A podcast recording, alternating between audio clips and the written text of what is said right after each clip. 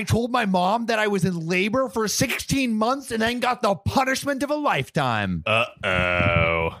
My brother, 18, and I, 16 female, are in the same year, both in year 12. And when we used to go to the same school, not anymore, thankfully, people used to ask us if we were twins. And I'd explain that no, I skipped a year. Pretty much everyone got confused, and people always thought we were twins. And I got tired of explaining, so I just gave up and told everyone, yeah, we're twins.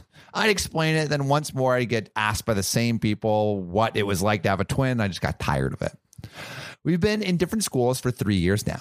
I've mentioned I was 16 a billion times, and I thought everyone knew it was just a thing I say, as then they're likely to work it out that he is 18. The running joke in my whole school. People ask me, How's your twin? It's a joke. Basically, a girl who came from my brother's school kept asking when my birthday was. So I told her, and she gave me a confused look and said, But his is in November.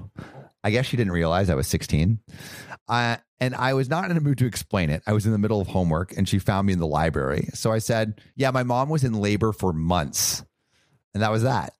And she effing believed me.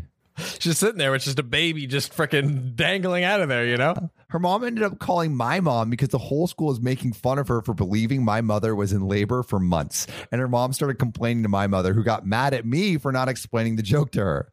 My brother thinks it's Evan hilarious. He laughed about it for absolute ages and told her whole family and his whole school. Uh, how this school must be pretty small to like tell everyone in the school all these Seriously. jokes. Yeah. In my defense, who the f would believe that?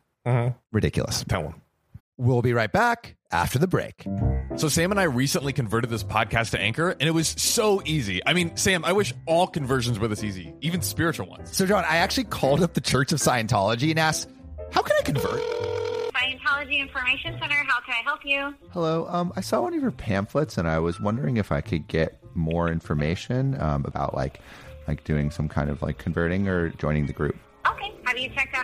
our website? Yes, I have, and I was wondering like how how easy is, is it to like attend one of these v- events? I mean, at this point, um, you should read a book or something like that so you can find out what it is. That sounds like a little difficult. I wish it was like kind of easier, like converting to Anchor. It's free and you can use it from your phone or computer, and it's the easiest way to make a podcast. Yeah. Um, do you have a lot of time to waste? Um, no, actually, but uh, its creation tools No? allow you to record and edit your podcast, so it sounds great, and they'll distribute it everywhere. The podcast can be heard, Okay. So, um, seems that you have a lot of time on your hands. and you can make money from it too. Okay, bye. Thank you. But honestly, she didn't seem too thrilled with my line of questioning. But you know what should get you thrilled? The Anchor app. You can download the Anchor app or visit anchor.fm to get started. Now, back to the podcast. That's it. Okay. the end. I've been looking for your sorry ass for years, partner. Finally, we meet. What's the bounty on me these days? Last poster I saw was five stars on Spotify. Where you think you can take me alone? I'm the fastest gun in the West. You're a dead man walking. Oh, I know you're tough. I know you're fast, but you forgot about one thing. Oh, yeah? What's that, you snakeskin scoundrel? Hear that noise? That's the OK Gang about to assault your body with precision five star reviews. My only weakness. You, the one listening, fire those thumbs right towards this son of a bitch and get us to five stars.